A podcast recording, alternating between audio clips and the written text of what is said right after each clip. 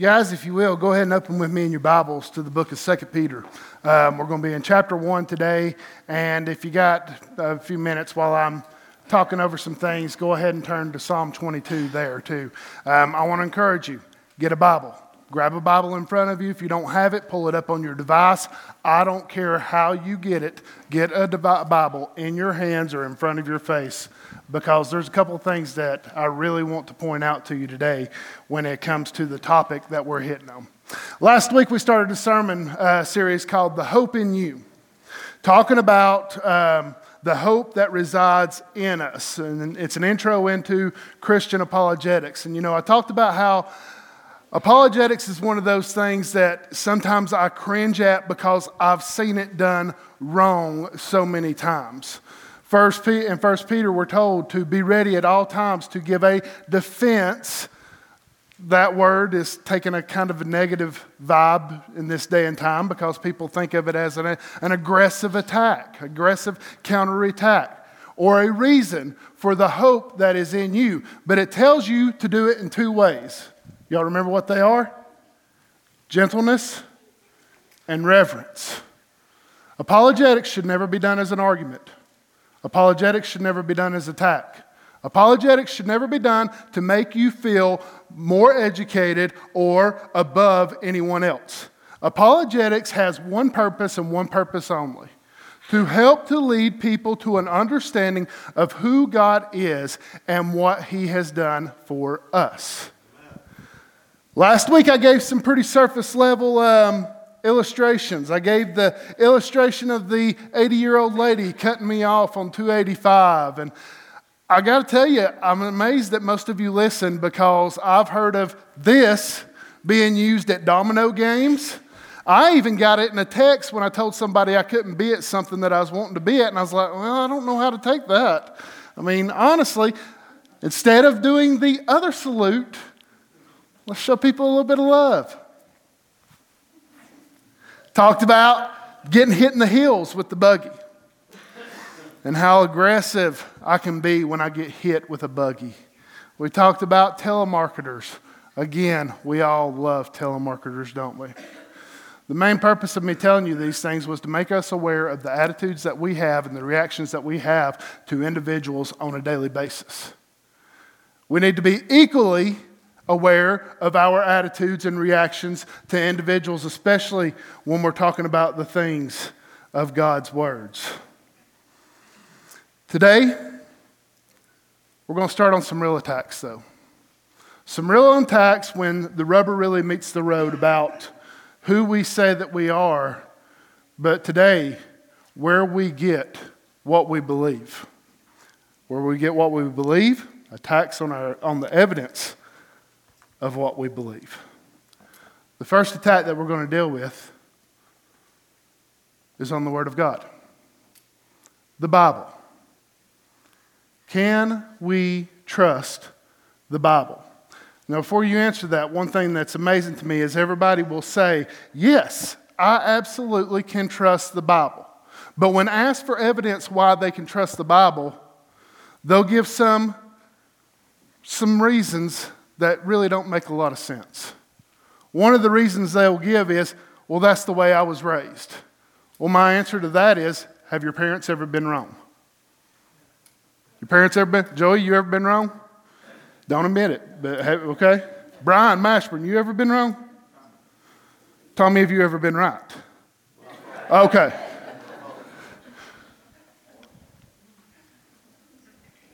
To respond with, that's the way I was brought up, actually puts a big hole in what you're trying to defend.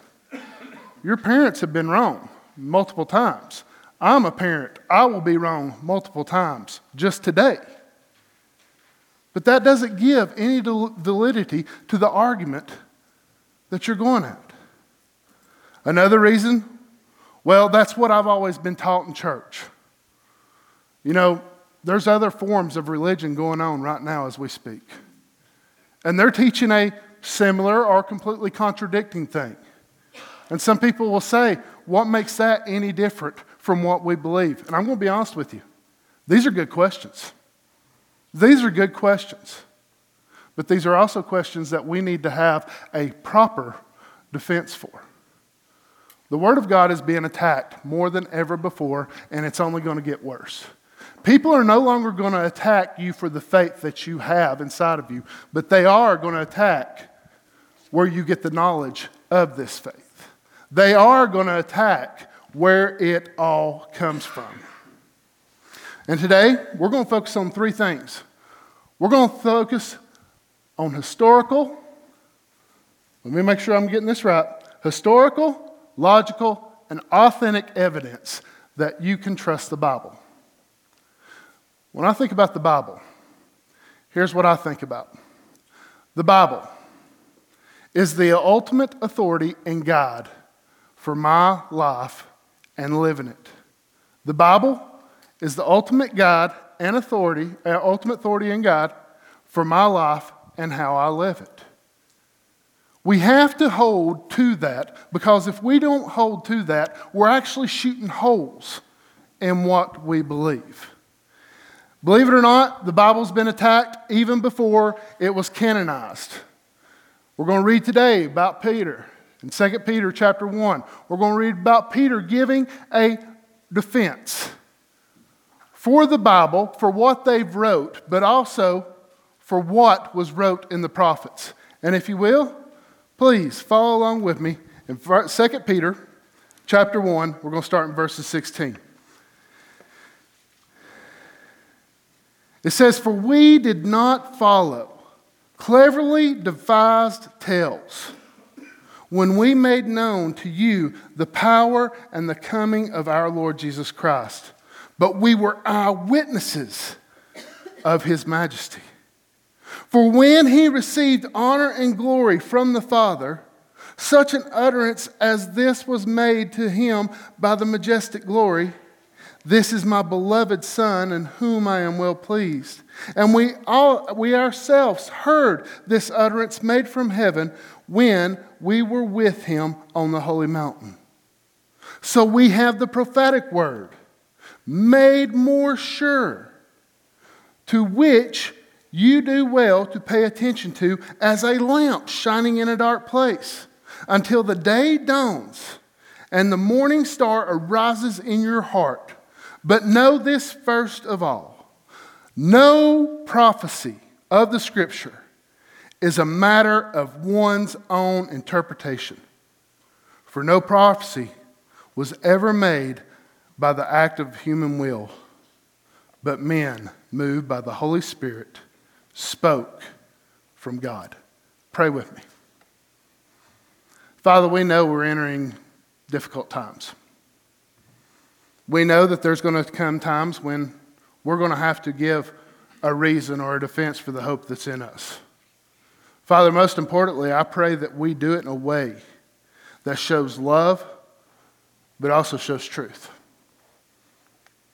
Father, this morning as we dig into this scripture, as we look into why we can trust this word that we have before us today, I pray that you would just take away anything that is distracting us.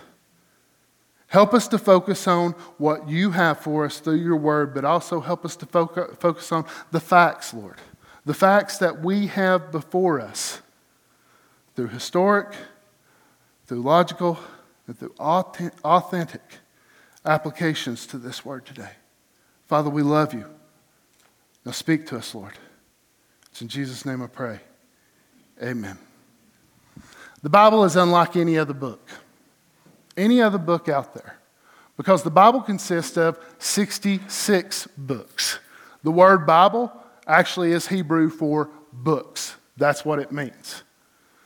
The Bible was penned by forty different individuals from all different walks of life. We had tax collectors, we had fishermen, we had doctors. We had all these, even kings. Some kings even helped pen the Bible that we have today. We have all this coming from forty different groups, and it was wrote over three different continents: Europe, Asia Minor, Minor, and Africa. Not only that, it was written in three different languages to start with: Hebrew, Greek, in Aramaic. It was written over a span of fifteen hundred years. And all of it comes together to tell the story of God's redemptive love for a fallen world. Amen. It is unlike any other book that you may see on religion. This book is not about religion. This book is about a relationship. This book isn't just about do's and don'ts. This book is a guide for how we should live our life. But most importantly, this book is a love letter penned from God Himself to every individual who's sitting here today and every individual that is on this earth. This is totally different from the Quran. This is totally different from the Pearl of Great Wisdom. This is totally different from any other book that you may read or find that tells you about your creation, that tells you about your fallenness, but that also tells you about the redemption that is offered to every one of you. One of the first questions that's going to be asked, mostly, and guys, I just want you to know, I'm focusing on the three questions that I've been hit with. Over the last four years, these questions have become more prominent. What's hurt me the most is it's come from our college students. They go to a class, they sit down, and somehow the topic of the Bible gets brought up. The professor will ask them a question like, well, why do you believe what you believe? First answer they throw, what I said. Well, that's the way I was raised. Second answer, well, that's what I was taught. And they feel like they cannot back up what they believe. My heart today is to help each and every one of you not only be able to back up what you believe, but also to have confidence in the word that you have in your hand, regardless of the translation, because we're going to get into that too. So let's talk about the first thing. Is it accurate? Is it accurate? That's a good question. We see Peter telling the whoever's listening to his letter or whoever's reading his letter that they need to know that this is coming from eyewitness account. Most of the Bible, most of the Bible was written by eyewitnesses. Luke, one of the ones who wasn't an eyewitness but was a follower of one of the disciples and a follower of Christ, did a lot of investigation in Luke chapter one. You can read about it. Did a lot of investigation into being able to give a good account of the things that took place in the gospel. But this is a good question. Is it accurate? I mean, after all, this book's origins date back to some thirty-three hundred years ago. That's important to know. thirty-three hundred years, portions of this book first come from the Father to us. Unfortunately, back in those days, they didn't have clouds. They didn't have drives. They didn't have memory sticks. They didn't have Google. They didn't have Apple. They didn't have a real good way of holding on to information. Matter of fact, in those days, They wrote things on, they wrote things in stone. They wrote things on pieces of paper called papyrus, and we'll show you some of those here in just a minute. But the problem with these pieces of paper is over time, they start to deteriorate. Now, I want you to hear what I'm going to say next. Because what I'm about to say next doesn't invalidate this, but it is a fact that we've got to hit on. There are no original manuscripts in any of our possessions. No institute, no museum, nowhere around has original copies that were penned by the disciples or the prophets themselves. Unfortunately, history and time, air, water, got a hold of these things, and they had their course on it. But that still doesn't mean that that's some, a reason for us to not believe this. Because honestly, there is actually more historical evidence for the Bible than any other book in our possession. First thing I want to show you is a little piece of paper called Papyrus Number one. Eric, if you will, pull that up. Papyrus Number one dates back to somewhere around two hundred A D. Why is this significant? Because that is within one hundred fifty years of when it was written. Now, I know this is a bad photo, and you really can't see what it is, but if you want to see this for yourself, this little piece of paper, this little piece of papyrus, is actually located in Pennsylvania at the University of Penn State. If you want to go see it, you can actually go see this. If you want to go one step further, you can learn Greek, which is what this is wrote in, and you can translate this for yourself. When this is properly translated, what you will find is this is Matthew chapter one. The next is Papyrus Number fifty-two. This little piece of paper, this is the front and back of it, is the oldest parcel of a manuscript that we are able to have in our possession. The date on this is one hundred twenty A D. Now I'm just talking about the New Testament here. We'll get into the Old Testament in a little bit. This is something that you can see too. Jump on a plane, plane, fly over to England, and go to one of the museums there, and you will be able to do this. Again, learn Greek, translate it for yourself, and you'll find out that what's written on this is actually John chapter eighteen, verses thirty-one through thirty-three. Why is this important? Because this is written within about, or this paper right here was copied within about fifty years of when it was originally written. That's closer than any other book, historical book, that we have in our possession. But a lot of people will want to argue, is this all you got? No. Matter of fact, there are over ten thousand partials or full manuscripts that we have in our possession of the Old Testament alone. There are over six thousand partials, and those of the Old Testament, guys, some of them were written within, or some of them were copied within two hundred years of their original writing. That's pretty impressive for the Old Testament. For the New Testament, we have over five thousand Greek, Hebrew, and Aramaic partial manuscripts and full manuscripts that were written, listen to this, that were written within five hundred years of when they were originally penned. If you know anything about historic writing, you would know that this is a major accomplishment. All, of, all over our academia, they study books of history. One of the books that they study of history, if you're going to go into philosophy, is Aristotle's Poetics. Aristotle's Poetics, we only have twelve copies of manuscripts that are dated within one thousand years of when they were originally wrote. Only twelve.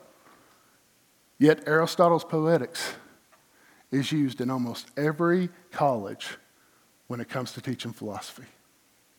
Another one that's out there is Julius Caesar's Gallic Wars. Again, this is one that's used big for history. But there are only twelve copies in the whole world that date within a thousand years of when they were originally wrote. But it's still used as one of the books in college when you're learning about history. Another book, Homer's Iliads. How many of y'all have ever had to read Homer's Iliads? Oh man, that was horrible, wasn't it? That was brutal. Homer's Iliad is one of the only books that is used in college when it comes to English, when it comes to literature, that we have the most copies of. We have a few hundred copies of those. But the earliest one is a manuscript that was two thousand one hundred years after it was written. Why is it important that we have copies of manuscripts so close? Because it trumps every other book. Every other book ever written. There is more historical evidence to prove the Bible than there ever has to be for anything that's taught in any college, high school, middle school, elementary school, or wherever you, whatever you may be reading. So is it historically accurate? Yes, it is. Well, what about the Old Testament, Scotty? For many years, there was this argument over Isaiah. There was a couple people who argued when Isaiah was written. Because, you know, there's some pretty vivid pictures in Isaiah. How many of y'all ever read Isaiah fifty-three? If you've been in here, you've heard me preach on Isaiah fifty-three. The suffering servant. An accurate portrayal of Christ on the cross. Written some six to seven hundred years before Christ even went to the cross. But people argued, when was that really wrote? Some people thought it was wrote in there shortly after the crucifixion, and they snuck it in. For years, this was the main thought. Until in nineteen forty-nine, some archaeologists were digging in the Jordanian desert, and they found twelve caves. And inside these caves, they found some documents that all of us have grown to know, or, or at least heard of, called the Dead Sea Scrolls. When they started translating the Dead Sea Scrolls, they were amazed at what they found. Because in the Dead Sea Scrolls, they found the book of Genesis, Exodus, Leviticus, Numbers, and Deuteronomy. They found Kings, Samuel, Judges, and even the Psalms. They found all the major prophets, and one of those major prophets being Isaiah. And in this, what did they find? They found Isaiah fifty-three. When they dated these back, they found out that these were written somewhere between four hundred and three hundred B C. Completely annihilating the argument that Isaiah fifty-three was snuck in there after the crucifixion. Matter of fact, every time they think that they've disproved something about the Bible, history always proves them wrong. So historically, I can promise you this. You can trust in the word that you have. So let's go to logically. Because one of the logical questions, and it is a logical question, guys, and I'm going to spend very little time on this because I get upset over this one. The question comes about, well, if it's so accurate, why are there so many translations? How many of y'all ever dealt with that? Why are there so many translations? Which translation is the proper translation to use? Which proper, which translation, Scotty, should I use? And I can tell you, as a pastor, that when it comes down to what is written in these translations, and I'm going to go against a lot of other preachers on this one, whether it's the N I V, the N L T, the E S V, the N A S B, the N R S V, The N I, I said N I V, the King James, the New King James, I want you to hear me on something. You can trust them. How many of you have ever read your Bible cover to cover? Really? Because I'm going to challenge you on something. Did you read the preface? Because most people don't read the preface. I never will forget when I was in sixth grade. Miss Bailey, first day of class, gives us a test. And I thought I was going to hate this woman forever. Who in their right mind gives a test on the first day? She hands out this test and she tells us all, read the instructions, finish the test, and put it on my desk. So everybody real quick got down, started throwing out answers. There's about fifteen answers on this test. After about thirty minutes, everybody was finished. She looked at us without even looking at the papers and said, "You all failed. You ain't even looked at my answers, woman. How can you tell me I failed?" Because in the instructions, it was plainly written that you are not to fill out one answer on this test, and if you do, you will fail. That you are to sign your name and date it at the top and place it on her desk. Instructions are something we don't do good with, are they? Women buy stuff for men to put together.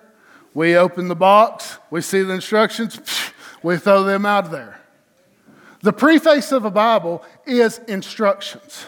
And it's something that you really need to pay attention to. Because I know in reading your Bible, you've noticed a couple of things about certain texts. You've probably seen some words italicized. You ever seen that? Or you may have seen some words in brackets. Y'all ever seen that? Or beside a scripture, you may see the letters M S S. Do you know what that means in every translation? That means that some earlier manuscripts did not contain these verses. And we'll get hung up on it. That Bible doesn't have this verse in it. That Bible has this in brackets. That Bible has those italicized. But no Bible completely leaves them out. I know the E S V will, evident, will ever occasionally jump a scripture, but if you look down at the bottom, you'll see that scripture right there, plain as day. Some manuscripts contain portions that others did not. So is this an error? No, it's not. No, it's not an error. Because most of these take place in the four Gospels. And most of these, when they were being transcribed, they seen one story in Matthew and saw something wasn't in Mark. So what did they do? They took the same thing that it said in Matthew and put it in Mark. So does this discredit the Bible? No, it just means there's four witnesses for what took place. If I were to go to court with four witnesses in my defense, there isn't a judge around, with accurate information, there isn't a judge around that could find me guilty with anything. The Gospels are a very important fact, regardless of the translation, to help us know that we have a logical argument. If you'll look at that preface at the beginning of your Bible, you're going to see that most of them, no less than fifteen scholars, went back to the Greek, Hebrew, and Aramaic texts and translated it back from them. You know what that means? That means it didn't come from the King James and then go to the N I V. That means it went all the way back to the original manuscripts that, or the manuscripts that we have in our possession, and then they repinned it from there. A lot of people want to make an argument about this, and I want to tell you something. The multiple translations shouldn't be an argument.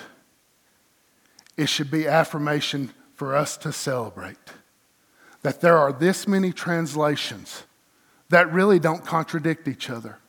Sure, a word may be changed, but in the last forty years of my life, words have changed drastically. I was asking Miss Carolyn, when you think of the word bad, what do you think of? You think of something horrible. When I was growing up, bad meant cool. Cool. When you think of cool, what do most people think of? They think of chili. No, I don't. I think of that's awesome. Even in our own time, our language is changing. So with that, you know what's going to happen? There will be more translations that will come out. And that shouldn't cause us to go on a combat about which translation is right. That should cause us to celebrate that so many translations of the Bible are out there, proving each other to be accurate, and we can have logical evidence to know that the Bible that we have is accurate. But most of us want to argue over one word. Most of us want to argue over little minute things. And brothers and sisters, when we argue with each other, we don't give any validity to this. The Bible tells us that by the love that we have for each other, the world will know that we are his disciples. Don't be arguing over which translation. That's asinine. Praise God that we have so many translations. Well, God can't use that translation. Quit hindering the Holy Spirit to do what he can only do through the reading of his word. And I don't care. I don't care if it's N A B or N A S B, N I V, E S V, or any of those other translations. I've seen people changed by reading his word. Quit putting a restraining order on the Holy Spirit and let it do what it does through the reading of its word. Faith come by hearing, and hearing the what? Let's not restrain him. We have logical evidence to prove that this Bible is accurate. The one that solidifies it the most with me, though, guys, is when it comes behind the inspiration of the Bible. How many of y'all have heard this? Man wrote the Bible. Anybody ever heard that? So if it was written by man, it must be wrong. Can we go back to First Peter or Second Peter? And I want you to follow along with me on this. Verse nineteen. So we have the prophetic word made more sure, to which you do well to pay attention to, as a lamp shining in a dark place, until the day dawns and the morning star arises in your hearts. But know this first of all, no prophecy of the Scripture is a matter of one's own interpretation. For no prophecy was ever made by the act of human will, but men moved by the Holy Spirit spoke from who? Here's the problem with when we say that there are over forty authors. They're not the authors of the Bible.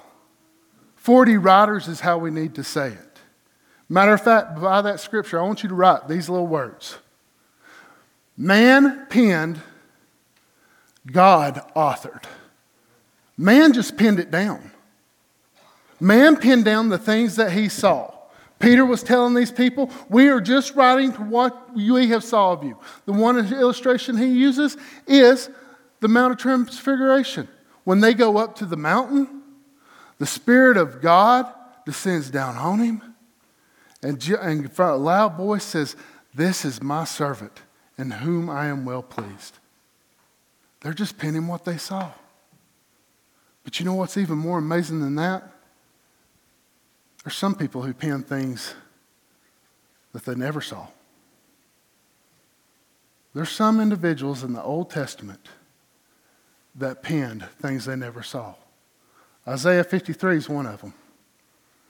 But Scotty, that's just six to seven hundred years before Christ.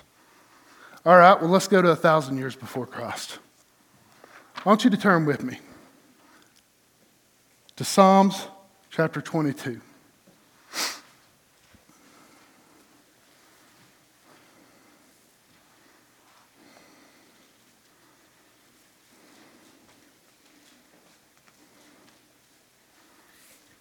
Psalms chapter twenty-two, twenty-three, and twenty-four are the Messianic Psalms. All three of them were written about a thousand years before Christ even came to this earth. And I want you to read what David says here in Psalms twenty-two. Verse one. Everybody got a Bible? Please, please have one, because it's not going to be on the screen. I want you to see this in whatever translation you have. Verse one. My God, my God, why have you forsaken me? Y'all ever heard that before? You know what Psalms are? Psalms are songs. And during this time, everybody knew these songs. Let's see if you know the next line to this one. Amazing grace,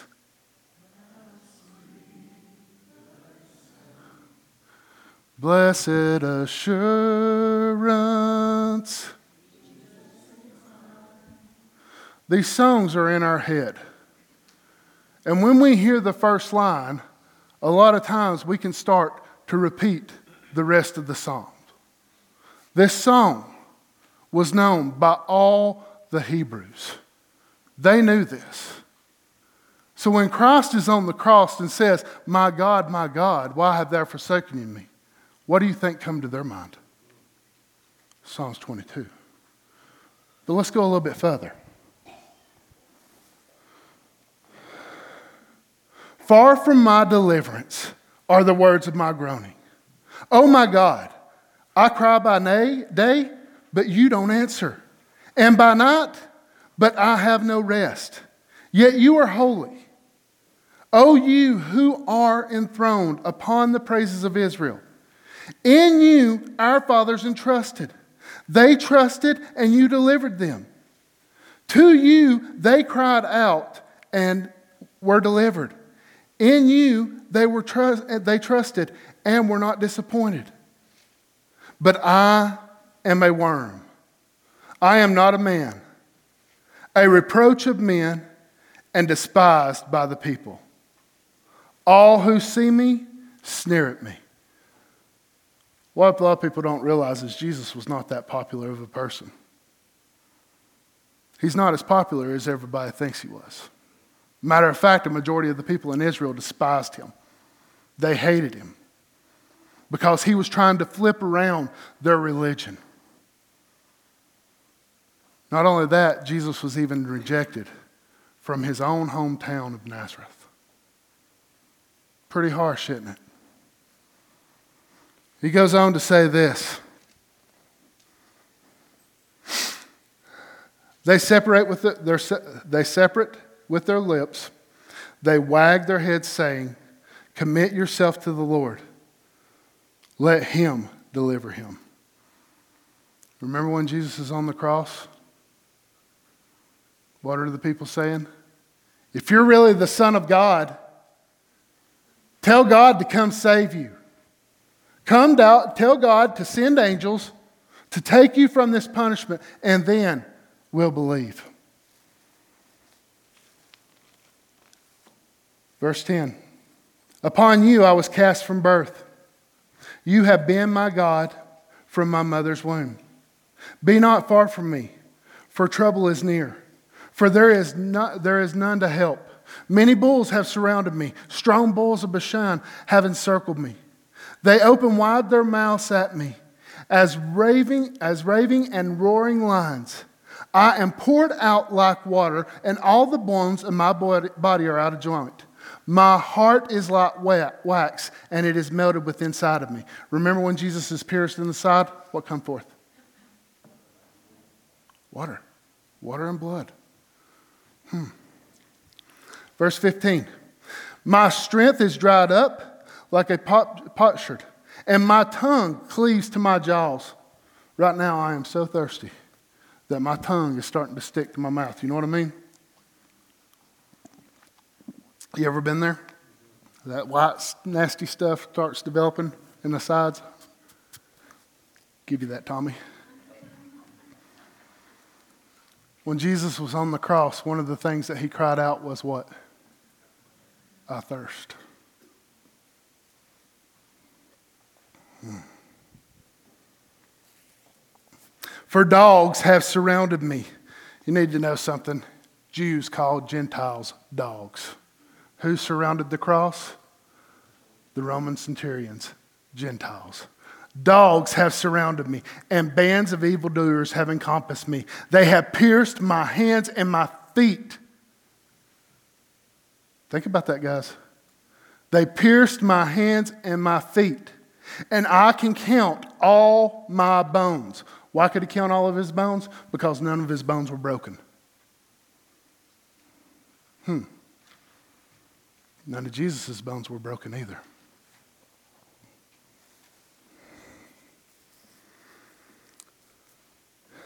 They look and they stare at me.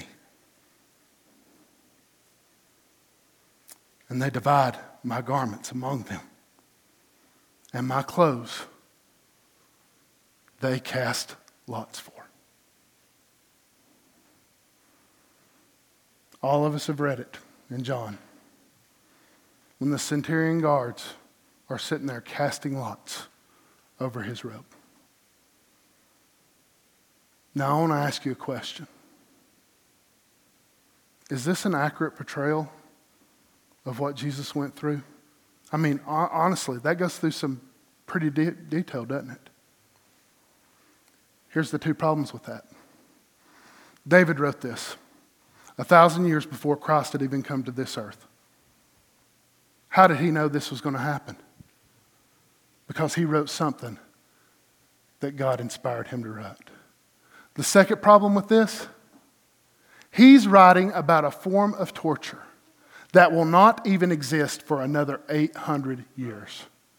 Crucifixion did not come about to two hundred B C when the Roman Empire started taking reign. And it was the cruelest form of crucifix or form of torture and death out there. Because a person was spread out on a cross and he was left to hang there sometimes, sometimes for days. And every time he would gasp for breath, his body would get weaker and weaker and weaker to the point of his arms being stretched out so far, pierced hands and feet, to where it made it hard to breathe. If they wouldn't die soon, they would break their legs. But in Jesus' Jesus's case, when they looked up at him, they had saw that, quote in Scripture, he had already gave up his spirit. So they did not break his legs. But instead, a Roman centurion grabbed a spear, pierced him in the side, out flows blood and water. This is wrote a thousand years before Christ come to earth, eight hundred years before crucifixion even come into existence. So I want to ask you a question. Historically, is this accurate? It's the most accurate book in any academia. Logically, can we trust it? There's more translations of the Bible ever today that prove each other if man will quit trying to disprove each little tiny word. Authentic? Man, how can you get more authentic than that? It's a portrayal of Christ. A thousand years before he even came. Well, Scotty Steele. It's written by man. You know what else is written by man? Medical journals. Medical journals are written by man. For years, physicians have been writing these journals so other physicians could help diagnose and treat certain ailments. Let me ask you a question. Do you trust them? Well, you must. Most of you go to the doctor, don't you? So you must trust these medical journals. They're written by man. Scientific journals. Same thing. Over many years, scientists have pinned down their findings and pass them on to other scientists. Why? To prove the evidence of what they found. Can we trust scientific journals? Some of them, yeah. Some of them, yes, we can trust. But they're penned by man. What about any book in education? These books have been passed down from years to years to years. Some of them have been repinned multiple times. Can we trust them? In most cases, yeah, we can trust them. But they were penned by man. What about educational degrees? A state or a document stating that you have met this criteria of learning this subject, this subject, this subject, this subject. Can we trust them? Yeah. But at the same time, you need to realize this. They were penned by man. Whenever a professor gives an argument that we can't trust the Bible because it's penned by man, What they don't realize is, is they're nullifying their own degree. Their argument is empty. Their argument is void. And their argument simply disproves their own knowledge. That's why in Romans, Paul stated, professing to be wise, they become fools. So can we trust the Bible? It's asinine to think that we can't trust the Bible.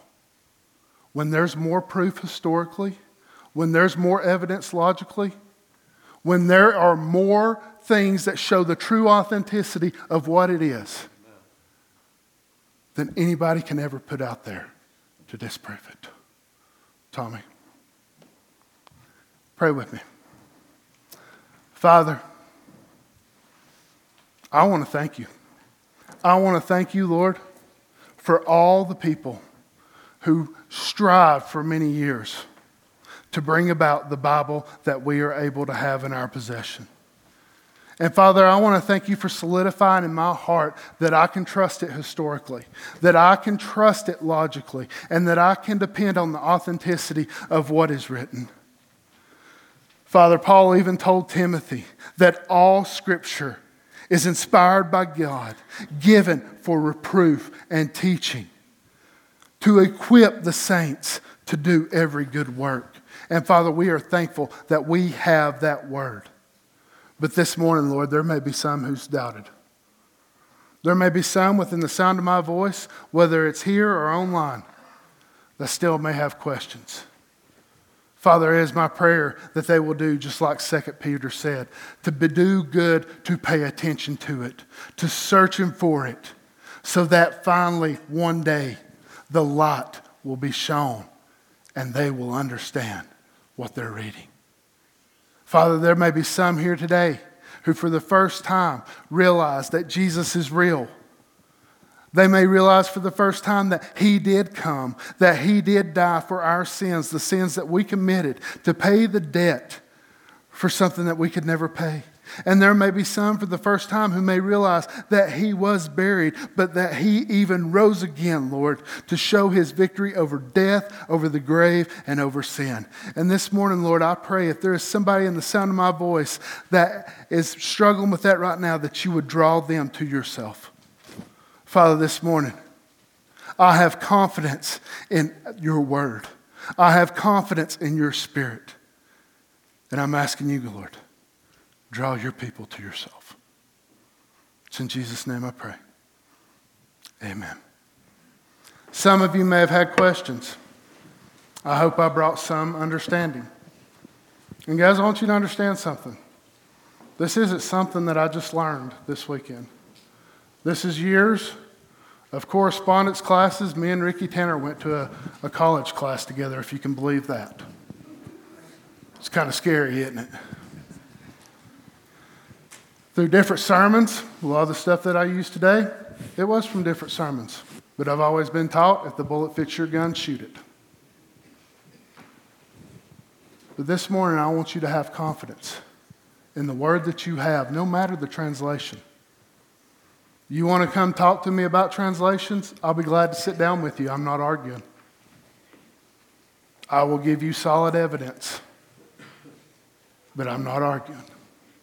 But this morning, if you're struggling, if you're still struggling with being able to believe what is wrote in that word, or to even believe that God loves you so much that he would give his life for you, then as they sing, as we praise together, I invite you, come.